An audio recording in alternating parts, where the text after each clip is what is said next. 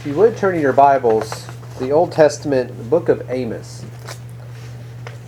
We're going to be looking at a passage in Amos chapter 5 as the beginning for our lesson this morning.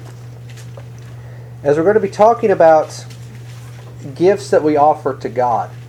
As we come together here on the on the first day of the week to offer worship, that's one of the things that we are doing. We are offering this praise and offering worship to God. And there are other things that we might do when we give on the first day of the week, we are offering that the money that God has blessed us with, we're offering that back to Him. And our whole lives, as we're going to see in in this lesson, that we give our life to Him. And so there's when we think about God, how He has richly blessed us, there is also throughout Scripture this idea that we are giving something back to Him, that we are offering gifts to Him. However, as we're going to see in this text that we're going to read here in just a minute, that there are times where man might offer something to God, and God is not pleased with that. And it's not because he's like today you might give someone a gift and they're have a spoiled attitude and they're not happy with whatever it is that you give them because it's not exactly what they want. It's not because God is spoiled is because God is worthy of the very best that we can offer Him. Amen. And worthy for us to give Him the gifts that He wants to receive and that He's told us that He wants to receive. He hasn't left it to us to try to figure that out. He's told us what we can do to please Him. But too often, you have man has decided, well, I'm going to give something else. Or I'm not going to give what the Lord wants. That's what happened here in Amos chapter 5, beginning in verse 21, where God is responding to that. It says here in Amos 5:21, "I hate, I reject your festivals, nor do I delight in your solemn assemblies. Even though you offer up to me burnt offerings and your grain offerings, I will not accept them, and I will not even look at the peace offerings of your fatlings." Take away from me the noise of your songs. I will not even listen to the sound of your harps. But let justice roll down like waters and righteous, righteousness like an ever flowing stream. These words here that we just read might sound shocking to people today, where God would be telling people, people who were worshiping Him, they're offering up burnt offerings, they're grain offerings, they're giving these peace offerings to God. And God is saying that I don't want any of that. I hate and reject your festivals. I do not delight in your solemn assemblies.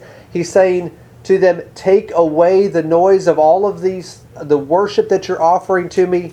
Take all of that away. Why would God say that? Well, in the case of these individuals here, is because of their sin. He says, Let justice roll down like waters and righteousness like an ever flowing stream. They were not living righteously before God. They were not dealing justly with others. And so because of their sin, God says, I'm, God says, I'm not going to accept the worship that you offer to me.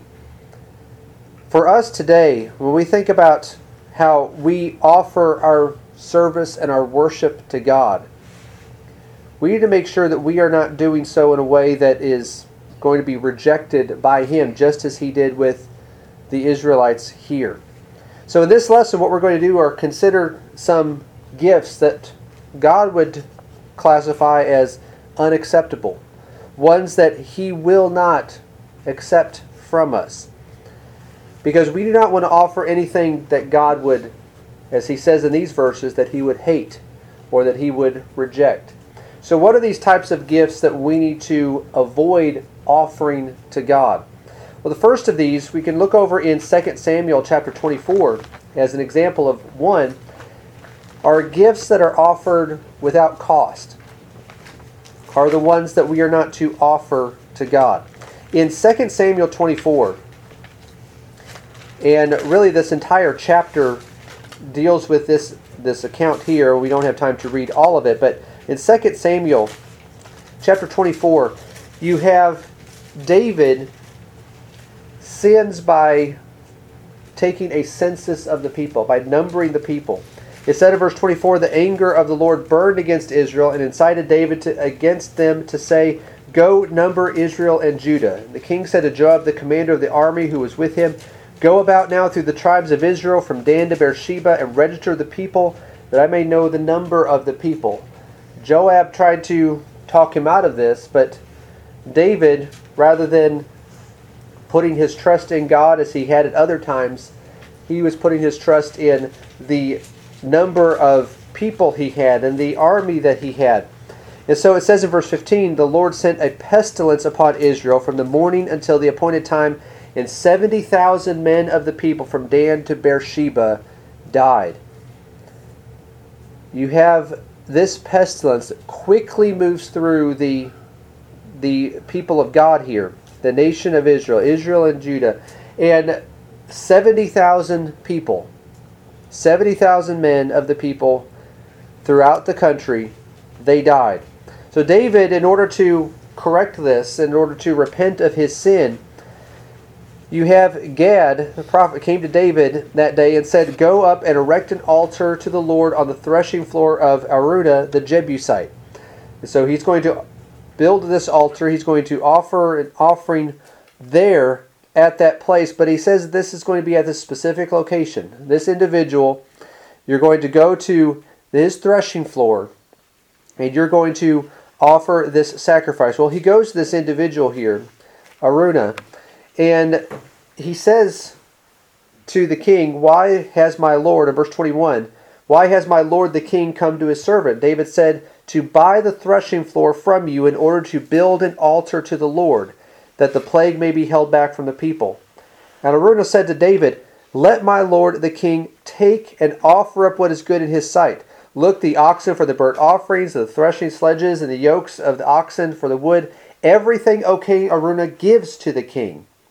And Araunah said to the king, May the Lord your God accept you. So here you have this individual.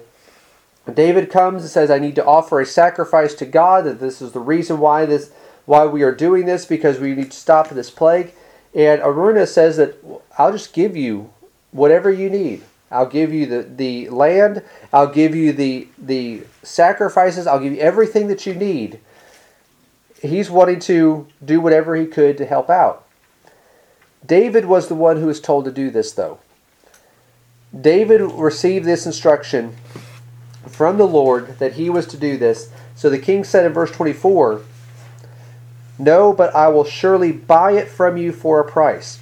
For I will not offer burnt offerings to the Lord my God, which cost me nothing. So David bought the threshing floor and the oxen for 50 shekels of silver. And so then he offers the offering. The plague was checked. The plague, plague was held back from the people. But David, here he had this, this gift that was offered to him. Said, Well, I'll just give this to you, and then you can make the sacrifice, so you can offer the burnt offerings and all of that. David could have taken that. But then it's not a sacrifice. He says, I will not offer to the Lord that which costs me nothing that there has to be a sacrifice. There has to be something that we are that he was giving. Same as for us today. Over in 1 Peter chapter 2. 1 Peter chapter 2 and verse 5, Peter said that we are to be offering sacrifices to God. 1 Peter 2 5 says also as living stones you're being built up as a spiritual house for a holy priesthood to offer up spiritual sacrifices acceptable to God through Jesus Christ. We are doing the same type of thing that David was. We are offering up sacrifices, but we are doing this here is as part of his kingdom people, the people in the church, as we are building, being built up in that body. We are offering these sacrifices. Well, what sacrifices are we making? What are we offering to God? One of those things, and maybe one of the most obvious things we might think of, especially in the context of what we are doing here when we come together on the first day of the week, is that we give of our means. And at the close of every service, we have the opportunity on the first day of the week for giving. We can give back to the Lord as the as you take up the collection to do the Lord's work here. And it says we are to do this in 1 Corinthians chapter 16 and verse 2. On the first day of every week, each one of you is to put aside and save as he may prosper, so that no collections be made when I come. This is one of the sacrifices that we are making. We are not, as David said, just, well, if someone happens to give me some money, then I'll put that money in the collection plate. No, that's, that's not what we're doing. We are making this sacrifice. We are making this offering. And what's interesting here about this is that he says to do this on the first day of every week. Each one of you is to put aside and save so that no collections be made when I come. There's an implication here in this statement that says you do this on the first day of every week. Obviously, that means the church is going to take up a collection on the first day of, the, of every week. But also for us as individuals, there may be times where we can't assemble on the first day of the week. Maybe we are traveling, maybe we are sick or something like that. We still do what he says in verse 2 on the first day of every week, each one of you is to put aside and save. That we, whatever we would have given on this first day of the week, if we happen to be absent for some reason, we still set that aside and we're going to give the next time we are with the with the Lord's people, with the church on the first day of the week because that's what we've planned. That's what we've decided to do, what we've determined to do. So this is these are the these gifts that we offer to God of our physical or monetary possessions. We are giving these things to him. That we are making this plan and making this commitment every first day of the week. We have planned this is what we are going to give. And if we happen to miss one week or two weeks, well, we're still putting that money aside and we will give that to the Lord because we have already designated that for Him. But also, beyond just giving on the first day of the week, you have Romans chapter 12 and verse 1. We talked about this, I believe it was the lesson last week. But Romans 12 and verse 1, where Paul says there, I urge you, brethren, by the mercies of God, to present your bodies a living and holy sacrifice, acceptable to God, which is your spiritual service of worship. We are giving ourselves to Him. This does not mean that, well, we are giving ourselves to God and that's, well, that's when it's convenient for us to do that. No, we're giving even when it costs us to give. We're not going to offer to the Lord that which costs us nothing. We are giving our life to Him. And we are offering ourselves as a living sacrifice, a continual one, day by day. We are giving our life to Him, and that's going to cost us some things. It may cost us certain friendships that we have, that people don't appreciate the commitment that we've made to the Lord. They don't like it that we don't participate in the same sins that they are they are engaged in that maybe we used to do with them, but we've given all of that up. We're not doing those things anymore. And sometimes we have to give certain things up. But we are giving ourselves, we've made this commitment. We are giving ourselves to God. So it may cost us some things. Jesus said we are to count the cost in becoming his disciple. We have to give ourselves to him no matter what the cost is. And not think, well, we'll just serve him when it's convenient. That's not what he's called us to do. Also, another type of gift that is not acceptable to God is a gift that is offered dishonestly. An example of this is over in Acts chapter 5 where you have this comes right after what we read about at the end of Acts chapter 4, where because of the extraordinary need that existed in the early church, where you had brethren who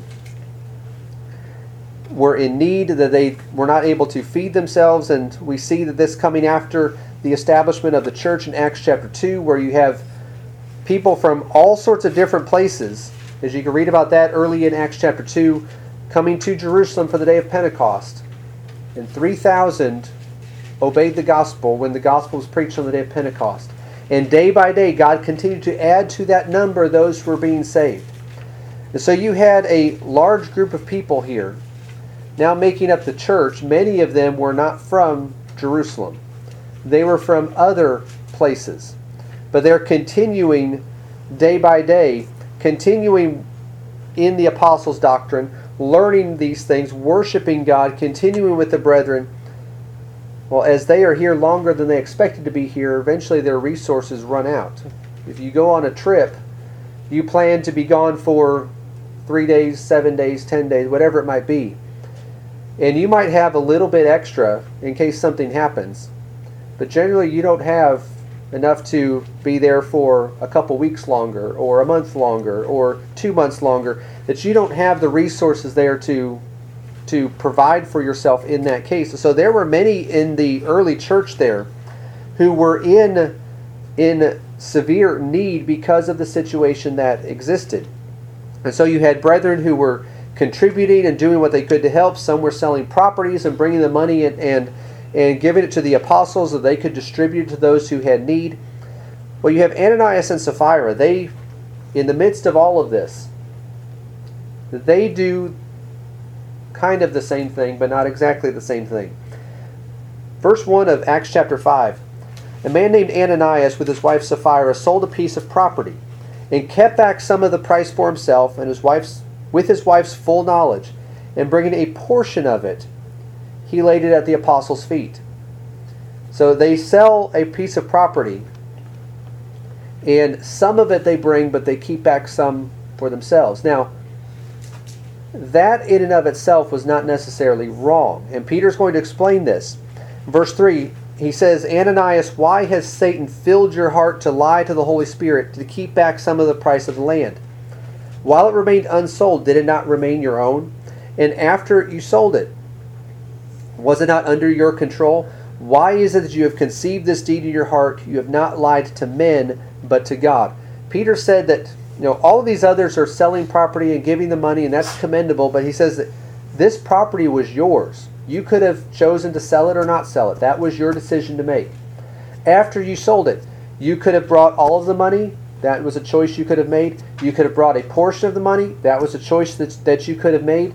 And that was it was under your control. You could do that. The problem was not that he brought a portion of it, but that he was dishonest about it.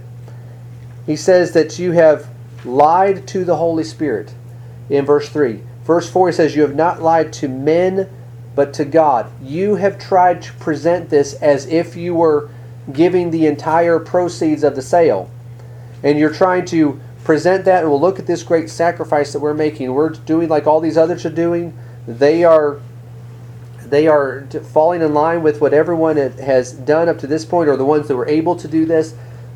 Peter says you could have kept back some of the price. It was under your control. But they tried to give this dishonestly, and of course they were punished for this. They were killed for this. And uh, great fear came over the church as we read on here in Acts chapter 5, as people see that this is a serious thing. We cannot offer to God what is dishonest, what is deceptive. He says, You have not lied to men, but to God. They may have been able to fool others.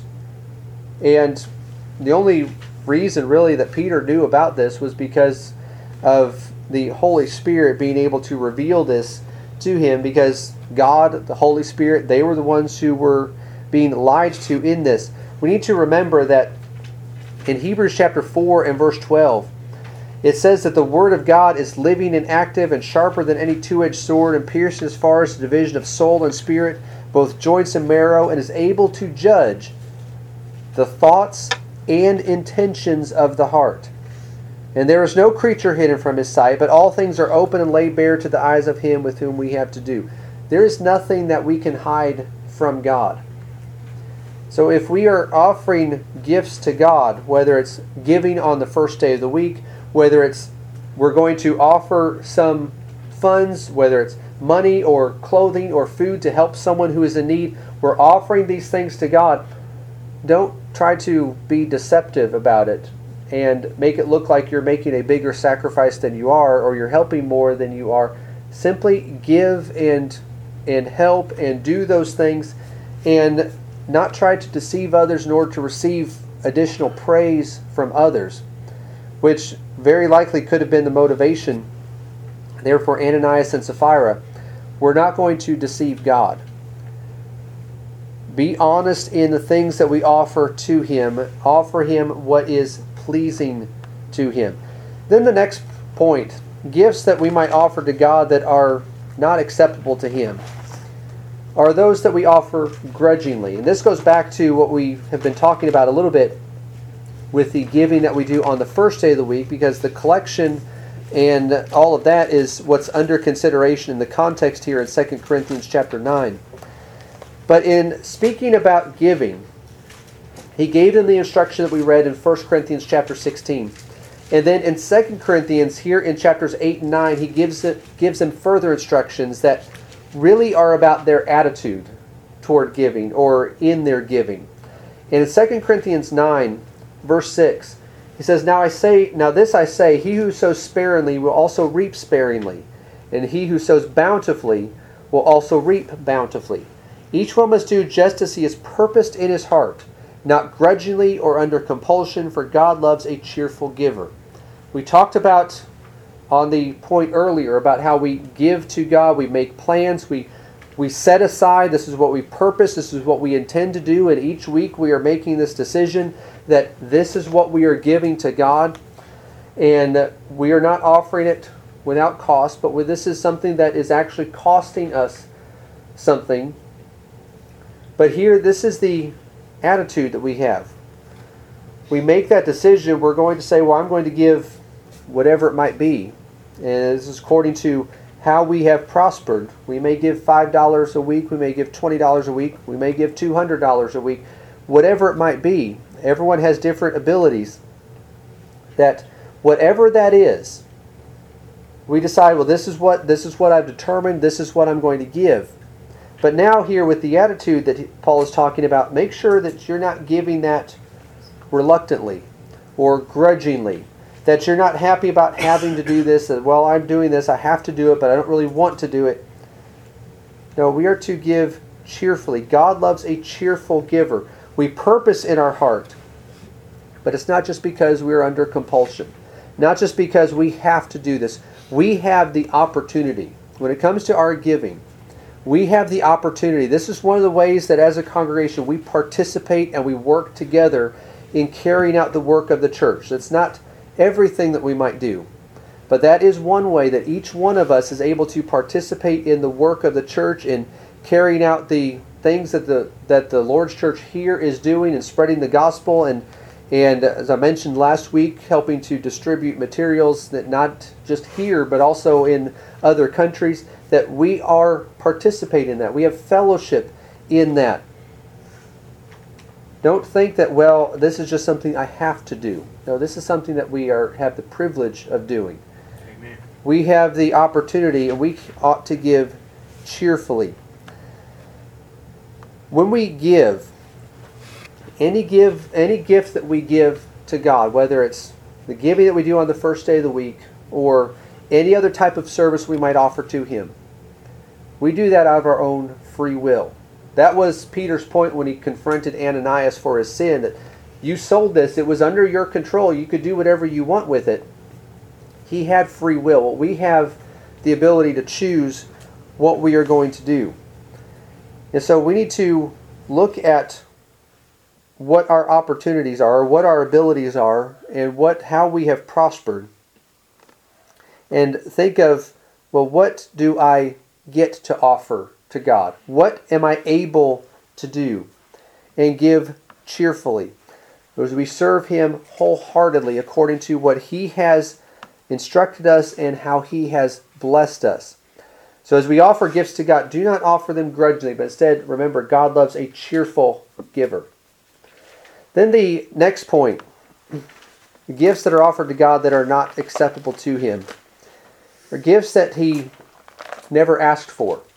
Ones that we might say, well, I think this would be good if I offer this to God, or that, that this seems like he would be pleased with this, so I'm going to offer whatever it is. I'm going to offer this to God. Well, there's an example of this in 2 Samuel chapter 7 with David. This is earlier in his life. As we read about a sacrifice that David was making back in 2 Samuel chapter 24 in our first point about how we need to offer things that and or not offer things that cost us nothing. But here earlier in David's life, 2 Samuel chapter 7, he decides he wants to build a house for the Lord. the there's not a permanent temple for God. So he decides, I want to build a temple for the Lord. I want to build a house for the Lord. So in 2 Samuel 7 and verse 1, says it came about when the king lived in his house, the Lord had given him rest on every side from all his enemies. That the king said to Nathan the prophet, See now, I dwell in a house of cedar, but the ark of God dwells within tent curtains. Implying that, well, I should have a permanent home or build a permanent home for the ark of God. Nathan said to the king, Go do all that is in your mind, for the Lord is with you. Nathan assumed this was a good idea and assumed that God would be pleased with it. So here's David making an assumption that, well, I think this would be good if I do this, if I build a house house for God, to a place to put his put the ark of God. That I'm going to do this because I have peace. That I've built my house. I've done everything that I need to do. So I'm going to do this. And Nathan, he he agrees. He thinks this is a good idea. He says, "Go, and the Lord is with you." But then in verse four, in the same night the word of the Lord came to Nathan, saying, Go and say to my servant David, Thus says the Lord, Are you the one who shall build me a house to dwell in? For I have not dwelt in a house since the day I brought you brought up the sons of Israel from Egypt, even to this day, that I've been moving about in a tent, even a tabernacle. Wherever I've gone with all the sons of Israel, did I speak a word with one of the tribes of Israel which I have commanded to shepherd my people of Israel, saying, Why have you not built me a house of cedar? God is saying that, that this was the arrangement. This is how the ark has been housed ever since he brought them out of Egypt, and the ark was made after they after they left Egypt. And he asked the question in verse 7 When did he ever say, Why haven't you built me a house for the ark. Why haven't you built this for me? There was never a suggestion made by God that, this, that he wanted this. Now, there was going to be a temple built. God did have a plan for this. It was not going to be David that would build this, it would be his son who would build this. But his point here is that I never asked you to build this. I never asked you to build this house. But David thought, well, this would be good. It seems good to me that this would happen, that this would please God, and should, I should do this. But God tells Nathan to relay his message to David that I never asked for this. So it was not something that David was to do. The attitude or the the idea or the purpose behind David's plan was good. He wanted to honor God. He wanted to do something for him. And it's good for us to ask what we can do to serve Him and to do His will, but we need to make sure that when we answer that question, what can we do to serve God? How can we honor Him? We need to make sure that we are not answering that with assumptions. David assumed, well, it would be good for me to do this. And Nathan initially assumed that as well, that yes, that would be good. You know, go and do that, God will be with you. Jesus said over in Matthew chapter 7, in verse 22 that many will say to me on that day, Lord, Lord, did we not prophesy in your name, and in your name cast out demons, and in your name perform many miracles? And I will declare to them, I never knew you. Depart from me, you who practice lawlessness. They were doing all sorts of things that were supposedly in the name of the Lord. But Jesus says, You are practicing lawlessness. You are not doing those things that I have instructed you to do or that I have asked you to do. Over in 2 Timothy chapter 3, in verse 16, it tells us that all Scripture is inspired by God and profitable for teaching, for reproof, for correction, for training in righteousness. And verse 17 says, This is so that the man of God may be adequate and equipped for every good work. If we have this idea of, well, I want to honor God, I want to do something to please Him, and there are churches all around us that are have all sorts of activities going on and all sorts of so called ministries that they're involved in. That, well, we're doing this to, to honor God, we're doing this to please Him. Look at all of these good works that we're doing. And really, what they're doing is that they are assuming that these are good works for churches to be doing, whatever it might be. But we need to remember this passage here. It says that the scriptures come from God, they are inspired by Him. and they equip us for every good work. If we want to know how to please God, we don't need to just think that, well, I think this would be good, and so I'm going to offer this to God. This is going to be the service I offer to Him. This is going to be the, the work that I perform. This is going to be the gift that I offer to Him. If we can't find authority for that in the Scriptures, then we can't classify that as a good work because the Scriptures equip us for every good work rather than offering gifts that He never asked for. We need to see what God desires, what He wants from us, and, and offer those things to Him. Then the final point gifts that are offered inconsistently with His requirements. This is somewhat related to the previous point. But this is a little bit different. This is offering something that He's asked for, but not in the way that He asked, asked it to be done. This week I was working on the sermon, and Nora came up and saw what was on the computer and saw the title of this, and she said, "Oh, like it'd be something like Cain, where Cain offered a sacrifice, and it was not what God wanted." And you contrast that with Abel, and Abel offered the sacrifice by God. And I said, "That's a good point. That's not the one I was going to talk about. That's not I was going to use, but it fits on this point. You have Cain." And he offered this sacrifice to God, but it was not by faith like Abel's was. Abel's was by faith because it was according to God's instructions. He offered of the firstborn and and Cain offered of the fruit of the of the land that, that he was able to produce. That wasn't what God asked for. But sacrifice was made in both places, but it was not Cain's was not what God requested or what God told them that he would accept. Another example of this, which is the one that, that I originally had to had in the lesson, was Leviticus chapter 10, where you have Nadab and Abihu and their offering and what they did, and we see God's reaction to this. In Leviticus chapter 10, beginning in verse 1, it says, Now Nadab and Abihu, the sons of Aaron, took their respective fire pans, and after putting fire in them, placed incense on it, and offered strange fire before the Lord, which he had not commanded them. And fire came out from the presence of the Lord and consumed them, and they died before the Lord. Then Moses said to Aaron, It is what the Lord spoke, saying, By those who come near me I will be treated as holy, and before all the people I will be honored. So Aaron therefore kept silent. Nadab and Abihu, who were the sons of Aaron, they were offering offering incense to the Lord, but it says in doing this, they offered strange fire before the Lord. They had gotten this from the source that was not what God instructed them. That they were offering from an outsider looking in. They may not have seen anything wrong with what Nadab and Abihu did. Incense is being offered, you have these fires that are burning, and, and for an outsider looking in, it looked like, well, here they're offering this worship to God, and it looks like everything is, is what God wants, and then all of a sudden they're killed. And a lot of people might wonder, well, what's going on? Well, Moses explained to Aaron, and Aaron should have been in a position that he knew, and, and likely Aaron did know, and Moses is just reminding him of this. But Moses said that that those who come near me, God says, I will be treated as holy. They were failing to do that. They were not treating God as holy because they were offering this incense to God in a way that was not in harmony with what God's requirements were. They offered strange fire before the Lord.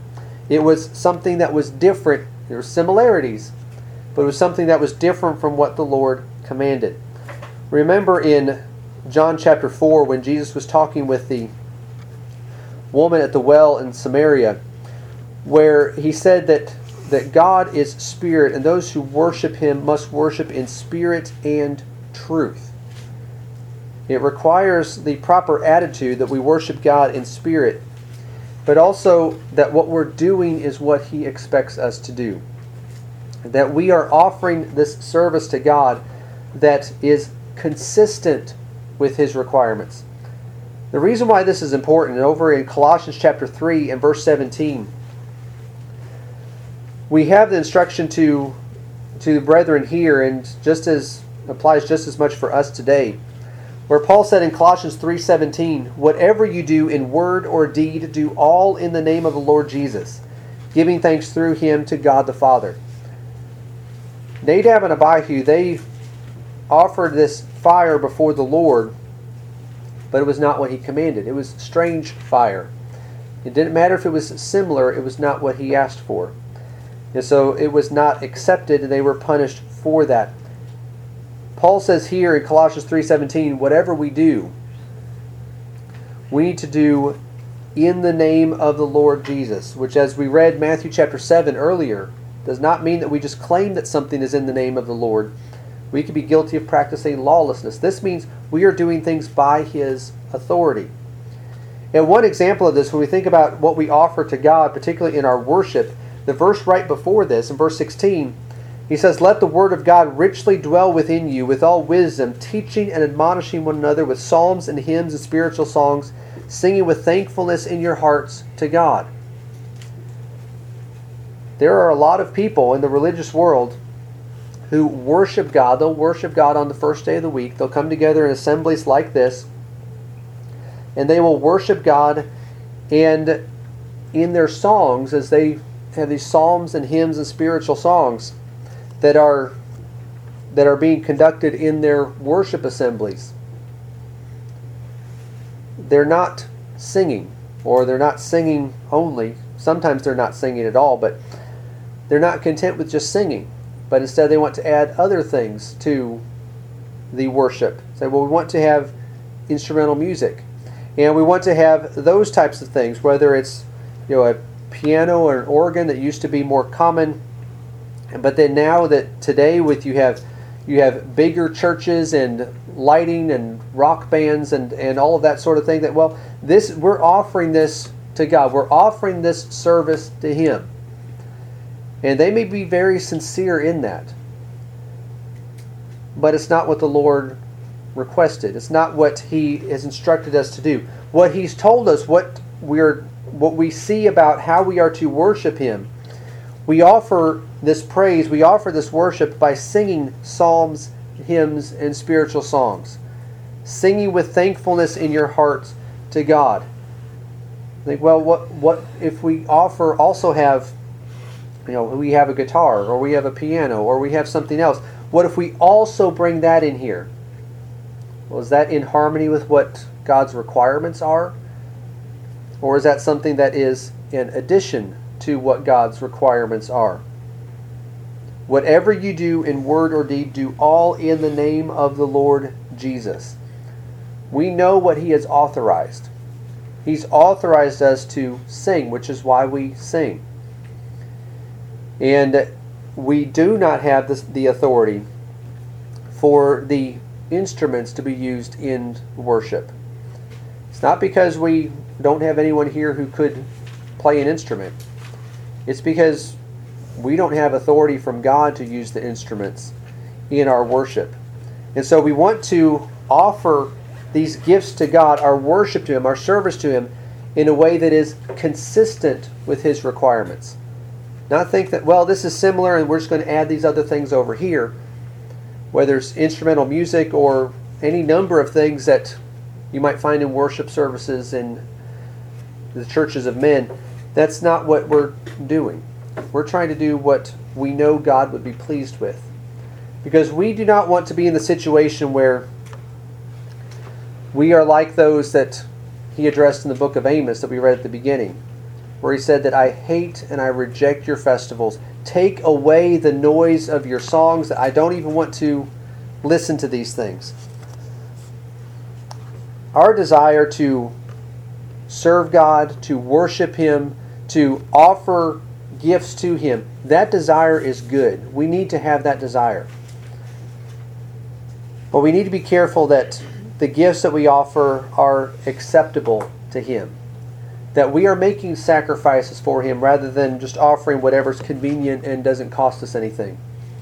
We need to be honest and open about what we are giving to Him and not think that we can deceive Him because we cannot do that. We need to give cheerfully, not grudgingly or under compulsion.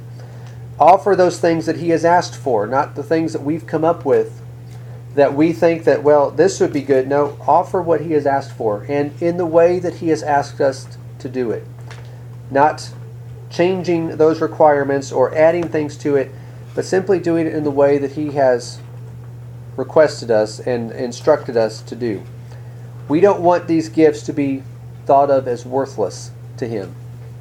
We want to honor Him because He is God. He is the one who made us. He is the one who blesses us with everything that we have in this life and also offers us hope for eternal life.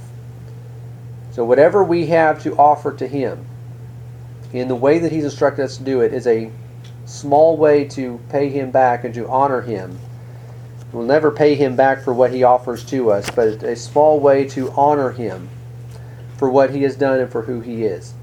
So, as we close the lesson and extend the invitation, we want to invite anyone who is not yet a Christian to become one.